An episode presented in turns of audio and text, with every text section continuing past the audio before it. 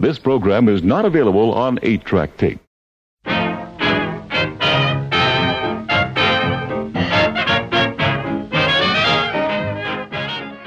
Welcome to Rapidly Rotating Records, an hour of toe tapping music from rapidly rotating 78 RPM records of the 1920s and 30s, with yours truly, Glenn Robison. We've got dance bands, hot bands, sweet bands, show tunes, novelty tunes, blues, jazz, and more on everything from Aeolian to Zonophone and by everyone from Aaronson to Zurke. On this week's show, we'll be celebrating two birthdays, those of William H. Middleton and Harry Armstrong. We'll hear about some Arabellas, have a couple of tongue twisters, and with Labor Day tomorrow, have some songs about work. Last week, September 3rd, marked the birth in 1873 in Kent, England, of George Arnold Haynes Safroni Middleton. Doesn't ring a bell? It should, because back on the April 5th show, I played his composition, The Phantom Brigade, written under his pseudonym, William H. Middleton. As a reminder, Middleton was a British composer, author, poet, and amateur astronomer who studied violin with Pablo de Sarasate and traveled the world as a violin virtuoso and conductor. Among his publications were the novel Gabrielle of the Lagoon, a romance of the South Seas, and collection of sea themed poems under the name A. Safroni Middleton. He composed light orchestral music for symphonic and brass bands and music for military bands, his most famous march being Imperial Echoes. William H. Middleton died November 7, 1950, and is buried at West Norwood Cemetery in London. Here are three more from William H. Middleton. Mm-hmm.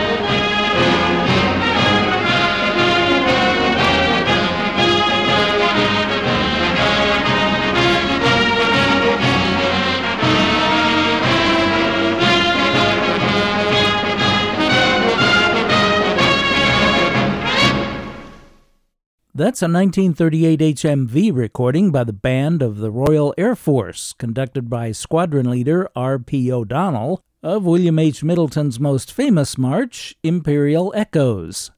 Middleton wrote it under the name Arnold Safroni, and it was published in 1913 by Boosey and Hawkes of London as a solo piano work. It didn't become Middleton's most well known work until considerably later, when in 1940 it was used to introduce and close the BBC's daily news program, Radio Newsreel, broadcast domestically on the Home Service and the Overseas Service, later the BBC World Service.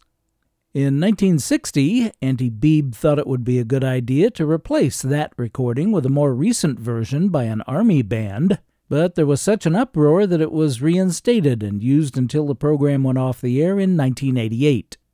Middleton wrote other marches under the name Arnold Safroni, such as Imperial March Chimes, by Imperial Command, and Call of the Empire. It's hard to believe that the same person who wrote those wrote the tune which preceded Imperial Echoes by the Swanee River, described as an American sketch with the subtitle A Coon's Dream of the Future.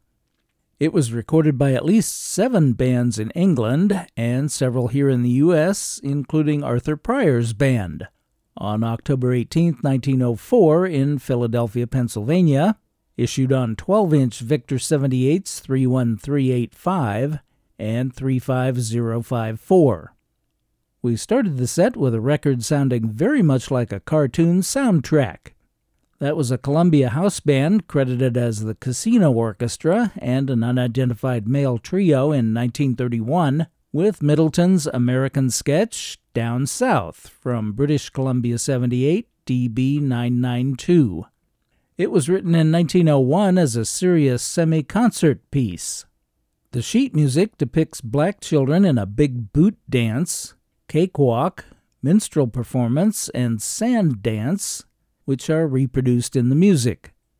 If not specifically written to accompany silent films, Down South has certainly been heard in lots of films, including Universal's 1929 super talking picture Showboat, Disney's Silly Symphonies, and Al Jolson's 1930 picture, Big Boy. I'm Glenn Robison, and you're listening to Rapidly Rotating Records, bringing you vintage music to which you can't not tap your toes from rapidly rotating 78 RPM records of the 1920s and 30s.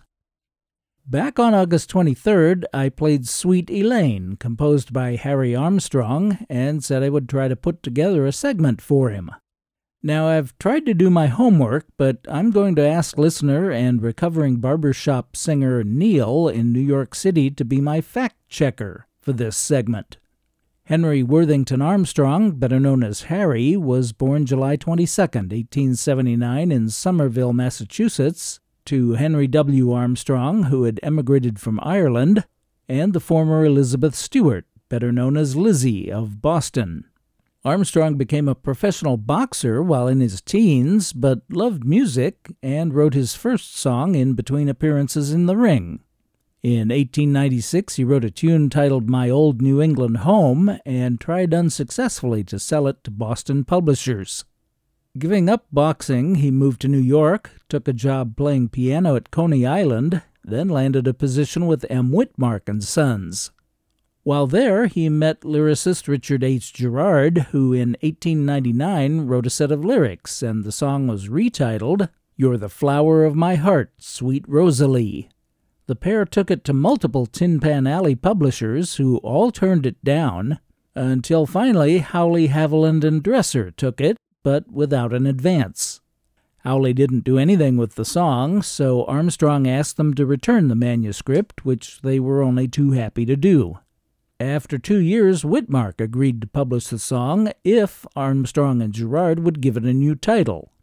They were inspired by a poster advertising the farewell tour of opera singer Adelina Patti to change the title to You're the Flower of My Heart, Sweet Adeline, a perfect rhyme for the line, At night, dear heart, for you I pine. The song still didn't sell well until 1904 when the vaudeville quartet, the Quaker City Four, performed it at the Hammerstein Theater, and it became a hit. Henry W. Armstrong became better known as Harry through a printer's error.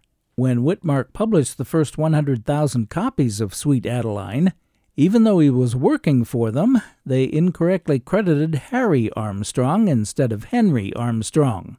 It was corrected on later editions, but the name Harry stuck. Sometime before 1924, Armstrong left Witmark to become a booking agent, and from 1937 to 1949 was a partner at United Entertainment Producers with offices on Broadway. He became a member of ASCAP in 1929 and in 1946 was one of the founders of the SPEBQSA, the Society for the Preservation and Encouragement of Barbershop Quartet Singing in America. Harry Armstrong died February 28, 1951, in Manhattan and is buried at Woodlawn Cemetery in the Bronx. He wrote more than a hundred songs, including What's the Use of Living If You Can't Love All the Time, the Frisco Rag, When You Have Time and Money, and these. Can't you see I'm lonely? Sung by Miss Ada Jones. It is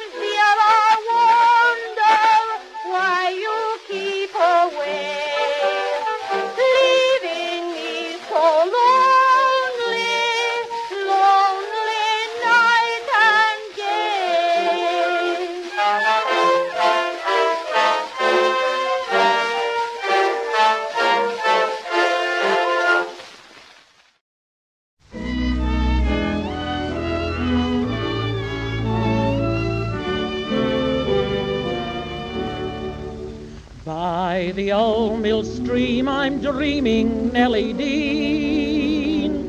Dreaming of your bright eyes gleaming, Nellie Dean. As they used to fondly glow when we sat there long ago, listening to the water flow, Nellie Dean.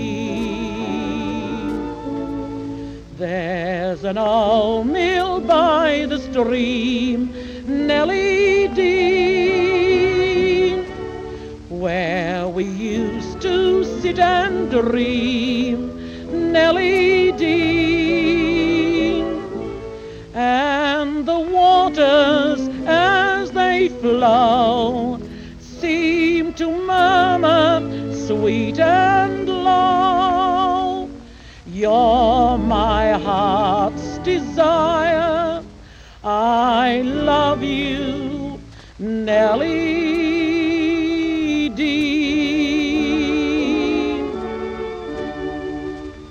I will now sing you one of my earliest successes. When I first started my stage career 38 years ago in my native country, Australia. came a wee maiden climbing my knees. Tell me a story, do uncle please. Tell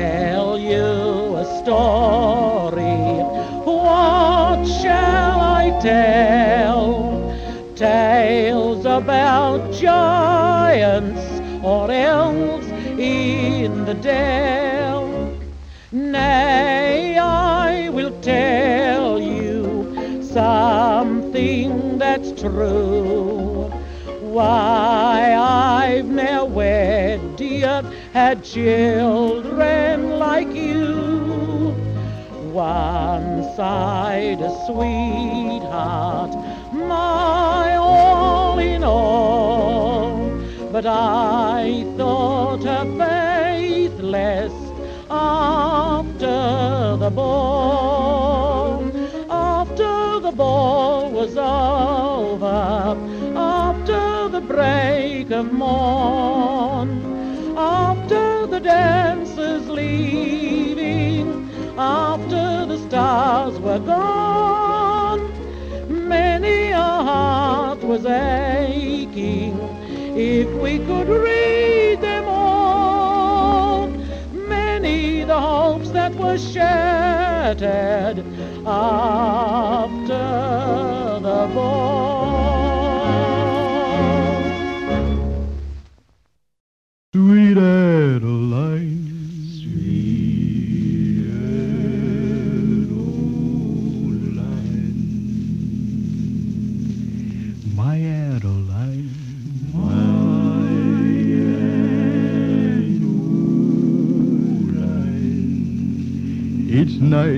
Dear heart.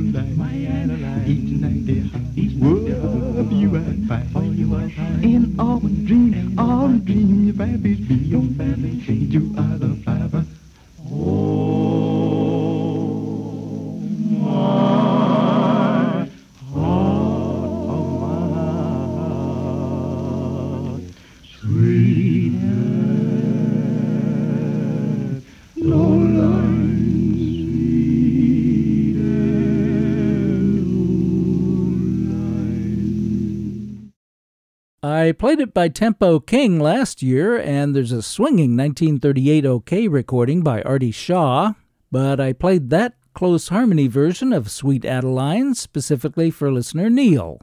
The Golden Gate Jubilee Quartet, recording in Charlotte, North Carolina on January 24, 1938, from Bluebird 7676, also issued on the Montgomery Ward label, for sale in their dime stores. A couple more notes about the song. American musicologist Dr. Sigmund Spaeth called it the old faithful of all harmonic geysers. Even though he was a founding member of the Society for the Preservation and Encouragement of Barbershop Quartet Singing in America, the group banned the song from its 1950 convention in Omaha, Nebraska for its alleged alcohol background. And Richard Gerard, who wrote the words, quit songwriting in 1910 and was employed by the post office for the rest of his working life. The Golden Gate Jubilee Quartet was formed in 1934 and incredibly is still active to this day. Of course, with different members from the original tenors William Langford and Henry Owens, baritone Willie Johnson, and bass Orlandus Wilson. They started out singing in churches and over WIS in Columbia, South Carolina, switching to WBT, Charlotte, North Carolina in 1937, and landing a recording contract with Bluebird. Their first session on August 4, 1937, produced a remarkable 14 issued sides, and even more remarkable, so did their second on January 24, 1938, in which they recorded Sweet Adeline. Before Sweet Adeline, we heard Armstrong's other big hit, the sentimental ballad Nellie Dean, published in 1905 by Witmark. In 1907, it became British music hall singer Gertie Gitana's signature tune, and I have her recording of it, but frankly I find her a bit strident. So you heard Australian music hall performer Flora May Augusta Flanagan better known professionally as Florrie Forde, and her July 1935 recording on the British Rex label, coupled with After the Ball. We started our tribute to Harry Armstrong with Ada Jones singing Felix Feist's words to Can't You See I'm Lonely from Edison Gold Molded Cylinder Record number 9158 from 1905. Another one of Harry Armstrong's compositions is Arabella I couldn't find a recording of that, but I do have some other rapidly rotating records about Arabella.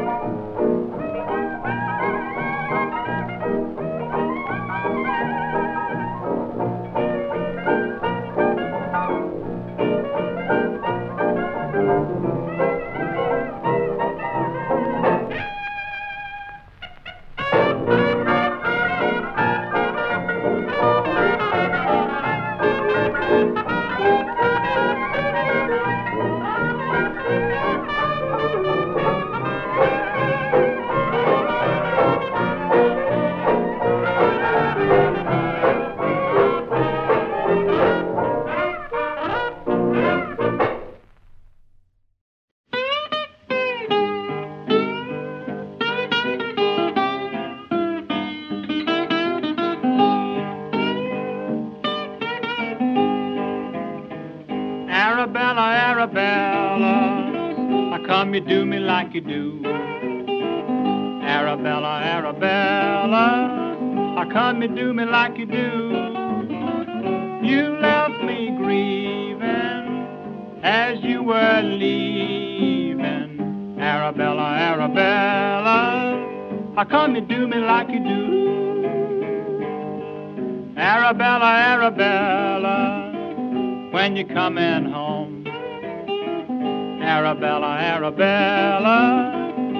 You coming home.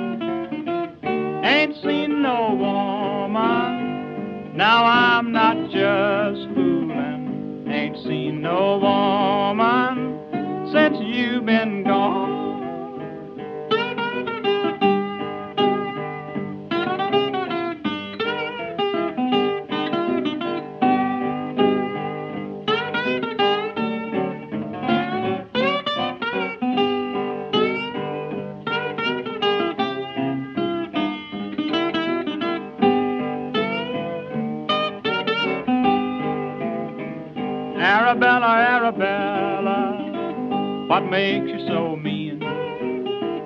Arabella, Arabella, what makes you so mean? I'm hot and bothered, and I'm wet and worried. I'll get another mama in New Orleans. Arabella, Arabella, on the judgment day. Arabella, Arabella, on the judgment day. I'll fly with the angels, you'll cry with the sinners. Arabella, Arabella, what made you go away?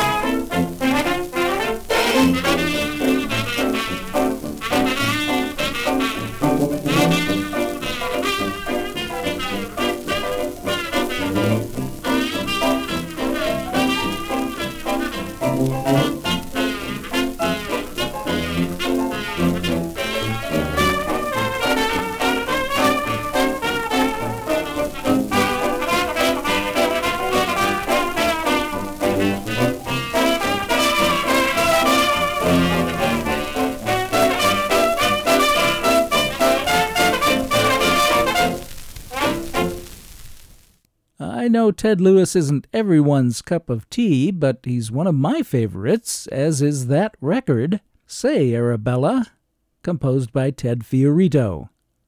Even though that's an instrumental, lyricist Gus Kahn gets credit on the label of Columbia 416, recorded June 23, 1925. Remarkably, on that very same day, over in the Victor studios, George Olsen and his music were recording a vocal version. And here's Billy Murray with the words.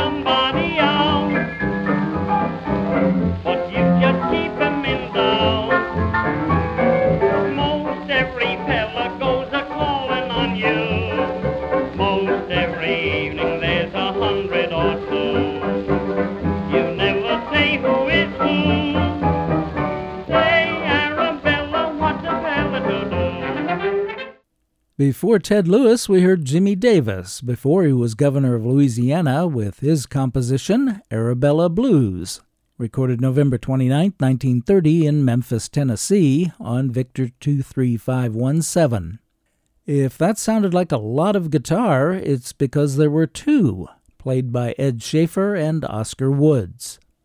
Here in the U.S. in the 20s and 30s, there were four Broadway revues titled Blackbirds, all produced by Lew Leslie, the most popular, Blackbirds of 1928.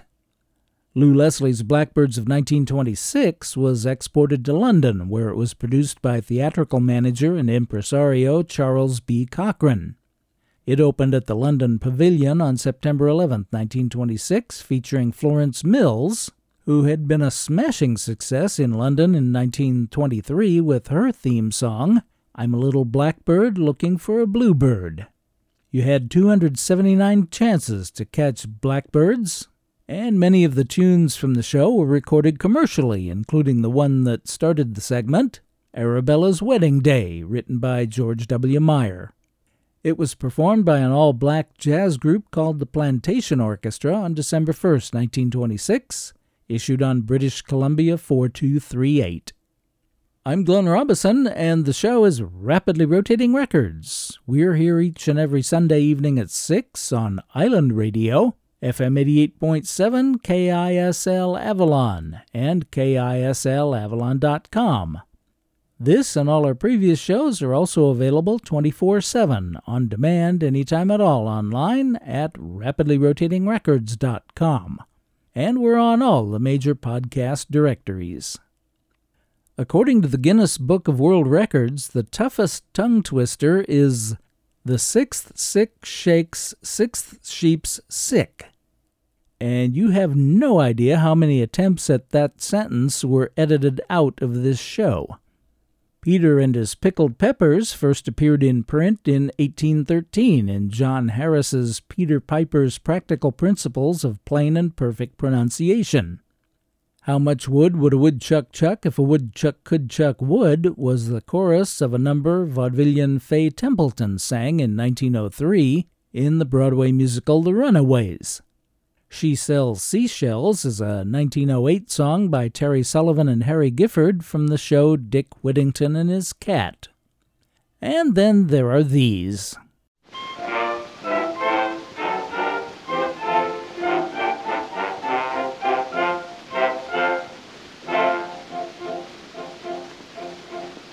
Just come from looking round the hosiery shop for the noisiest socks I could find.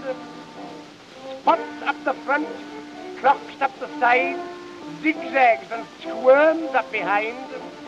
The kinds that I'd seen, well, my modesty shocks. You'll never keep tracks on the family of socks. And I set for myself this most difficult task when I entered the shop and I modestly asked, uh, does this shop stock shut socks with fun? Does this shop stock shut socks with fun? Shut socks with spots? Give my wife shucks. so does this shop stock shot stock with fun.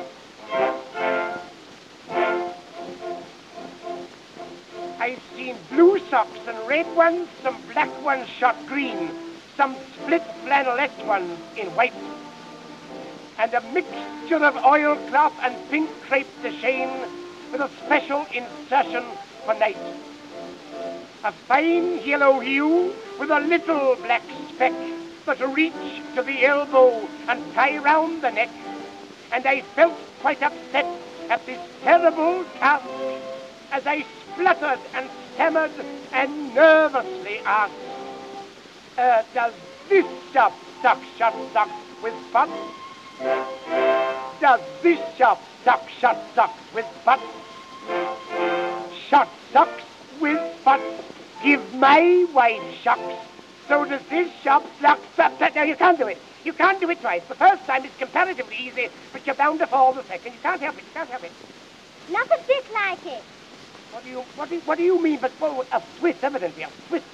What do you mean by rushing in here, very much overdressed, and saying not a bit like it? I don't know who you are. I don't want to know you. Do you know the chorus for this song? Why, it's easy. Oh, I didn't know that. I've been standing here with the perspiration pouring down my vertebrae and the veins sticking out of my forehead. I didn't know that. Perhaps you wouldn't mind obliging me by helping me with this last stanza, will you? I'll bet you five to four you can't do it. Now then, one, two, three. Does this shop stock shop stock with fun? Does this shop stock shop stock with fun? Shop stocks with fun. Give my wife shop. So does this shop shop stocks with fun? Well, of course, from the age of one till five, the child was fed on fish exclusively, absolutely. I'm very much obliged to you, very much obliged. Would you kindly take my hand, and we'll try it together. Hold my hand now, then we get the current, that's it. Now help me over that last hurdle, where it comes shut stocks with fuss. It's difficult, makes the mouth flushy, does me. One, two, three, syncopated time. Does this shop stock shut stocks with fuss? Does this shop stock shut stocks with fuss? Shut stocks with fuss. Give my wife shop. So does this shop stock shut stocks with fuss. Thank you very much, very much, thank you.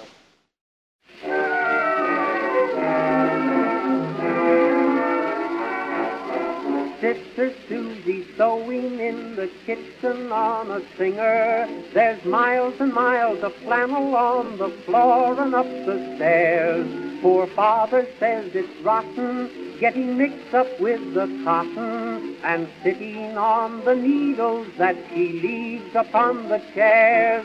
And when you knock at our front door, Ma whispers, come inside. And when you ask where Susie is, she'll say with loving pride, Sister Susie sewing shirts for soldiers. Such skill at sewing shirts our shy young sister Susie shows. Some soldiers send epistles, say they sooner sleep on thistles than a saucy soft short shirt for soldiers Sister Susie sews. Sister Susie sewing shirts for soldiers. Such skill at sewing shirts our shy young sister Susie shows. Some soldiers send epistles, say they'd sooner sleep on thistles than the saucy soft short shirts for soldiers Sister Susie sews.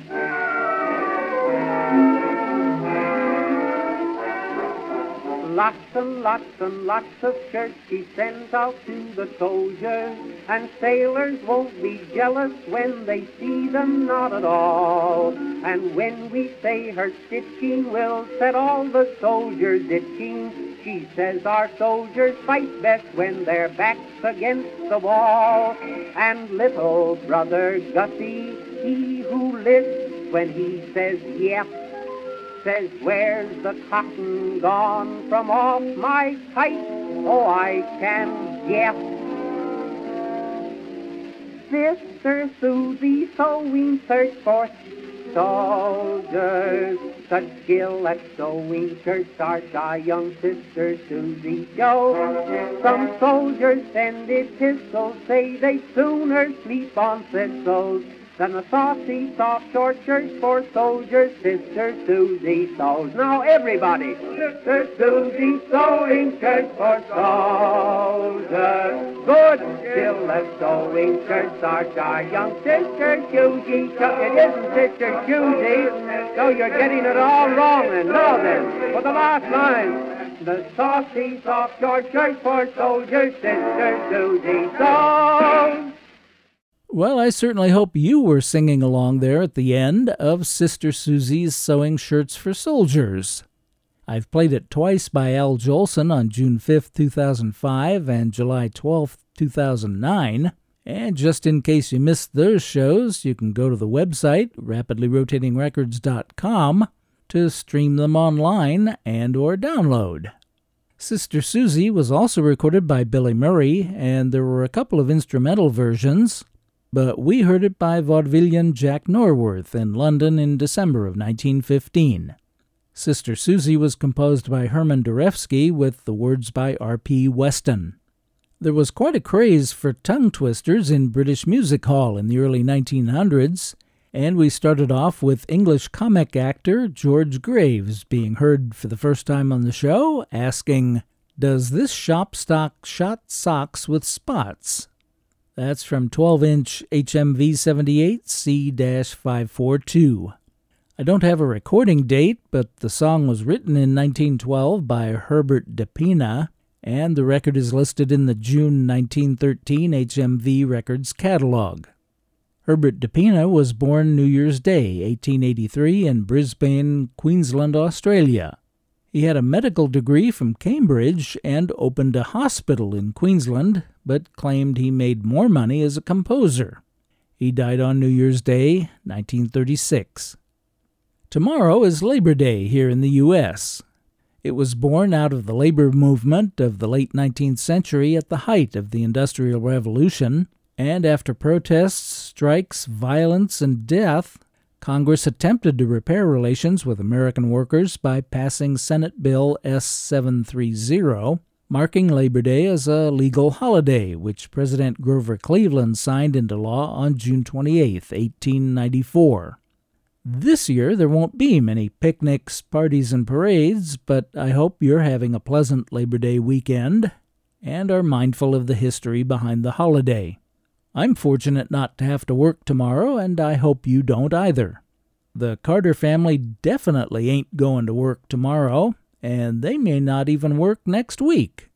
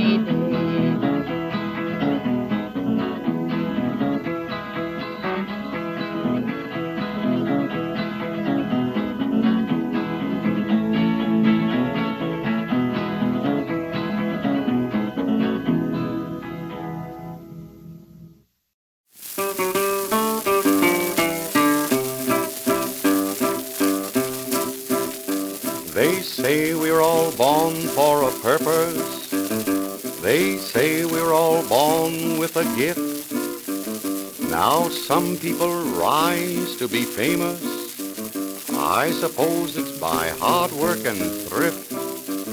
There's lots of us fighting and striving for a seat in the White House, you see.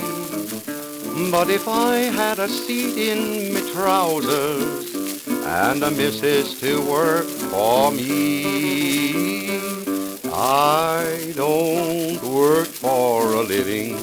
I get along all right without. I don't toil all day. I suppose it's because I'm not built that way. Some people work for love and say it's all sunshine and gain. But if I can't get sunshine without any work, I think I'll stay out in the rain.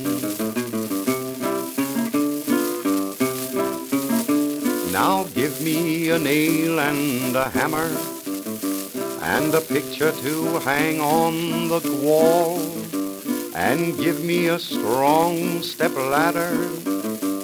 You know that I might fall and give me a couple of waiters and a barrel of good old Bass ale and I'll bet I'll be hang up that picture if somebody drives the nail, I don't work for a living. I get along all right without. I just spend my time. Oh, I sleep when I like and the world is mine. I work in my own way.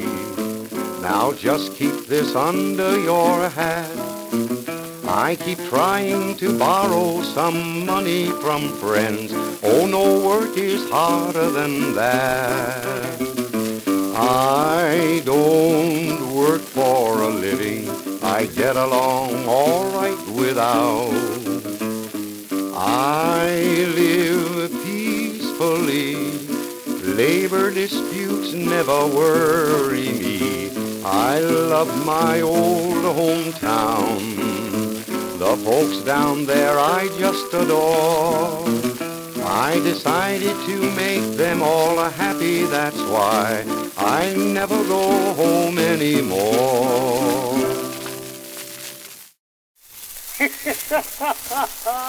well, sir, long last winter, a fella come to Punkin Center and said he was a walking delegate for union labor.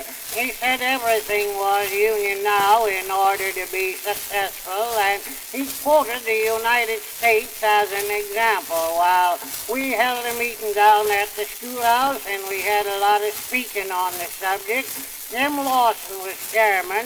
Jim said he used to be a union man. He worked for the Union Pacific. well, sir, we organized a lot of unions and everybody joined except me. I thought I'd wait a spell and see how it was going to work. Mother said I joined every fool thing that come along. Well, we have more labor unions now than you could shake a stick at. Well, when it comes springtime, I had to hire a lot of help to work on the farm. I had more trouble than a Democrat at a Republican rally. I hired one feller and started him to plowing, and uh, he plowed a furrow across the field and stopped. I asked him why he didn't turn around and plow back, and he said it wasn't his job to turn the horse around. That was the job of the horse Turner's Union. So I had to hire another fella to turn the horse around. Well, when it come dinner time, none of them would come to dinner. I went out and asked them why they didn't unhitch the horse and come in to dinner, and they said it wasn't their job to unhitch the horse. That was the job of the horse unhitchers union. well, they got to the barn and none of them would feed them. They said that was the job of the feeders union. So I come to the conclusion if I was going to get anything done, I'd have to do it myself. So I went out to take in some hay, what the haymaker union had left after they worked what they called eight hours, and that walking delegate come along, told me I couldn't take in that hay. I wasn't a member of the union. well, I asked him how long it'd take to become a member of the union, and he said two weeks. Well, I told him it looked like rain, and I was afraid my hay would spoil, and I'd have to get it in. Well, after the first forkful, every darn one of them went on a strike and called me a scab and wouldn't let me work on my own farm. well, I've got a rifle and a double-barrel shotgun and two bulldogs now, and they don't none of them belong to the union. If that walking delegate comes around my place again, he'll be a running delegate. Cal Stewart recorded his monologue, Uncle Josh and the Labor Unions, at least five times. First in 1906 for Victor, three times in 1907 for Columbia, Zonophone, and Leeds Catlin, and again for Columbia on June 18, 1919, which is the record we just heard. Before Cal Stewart, it was Hobo Jack Turner with I Don't Work for a Living, recorded November 25, 1929 with both takes 1 and 2 issued on Harmony 1070. You probably remember that there wasn't really a hobo Jack Turner, it was a pseudonym for Ernest Hare. I Don't Work for a Living was written by the songwriting team of James J. Mullen and Edward Lee. I couldn't find anything else they wrote, but they were both members of the Four Provinces Orchestra, with Mullen the vocalist and Lee on piano. James Joseph Mullen was born February 16, 1887, in Philadelphia, and made a number of Irish themed recordings in the 20s, including I Don't Work for a Living, but I don't have a copy of it. Mullen sold insurance for his day job and was billed as the singing insurance man. He was also the High Chief Ranger for the USA of the Irish Benevolent Society, the Irish National Foresters. We started off with the Carter family Sara Carter on auto harp, Maybelle Carter on guitar with both of them, and A.P. Carter vocalizing on I Ain't Gonna Work Tomorrow. That was recorded May 10, 1928, and issued on Victor 21517, and like the Golden Gate Jubilee Quartet, also on the Montgomery Ward label. I'm Glenn Robison, and I'm very pleased that you've chosen to spend this past hour with me listening to Rapidly Rotating Records. I hope you'll click in or tune in again next week, and as always, I thank you for your very kind attention.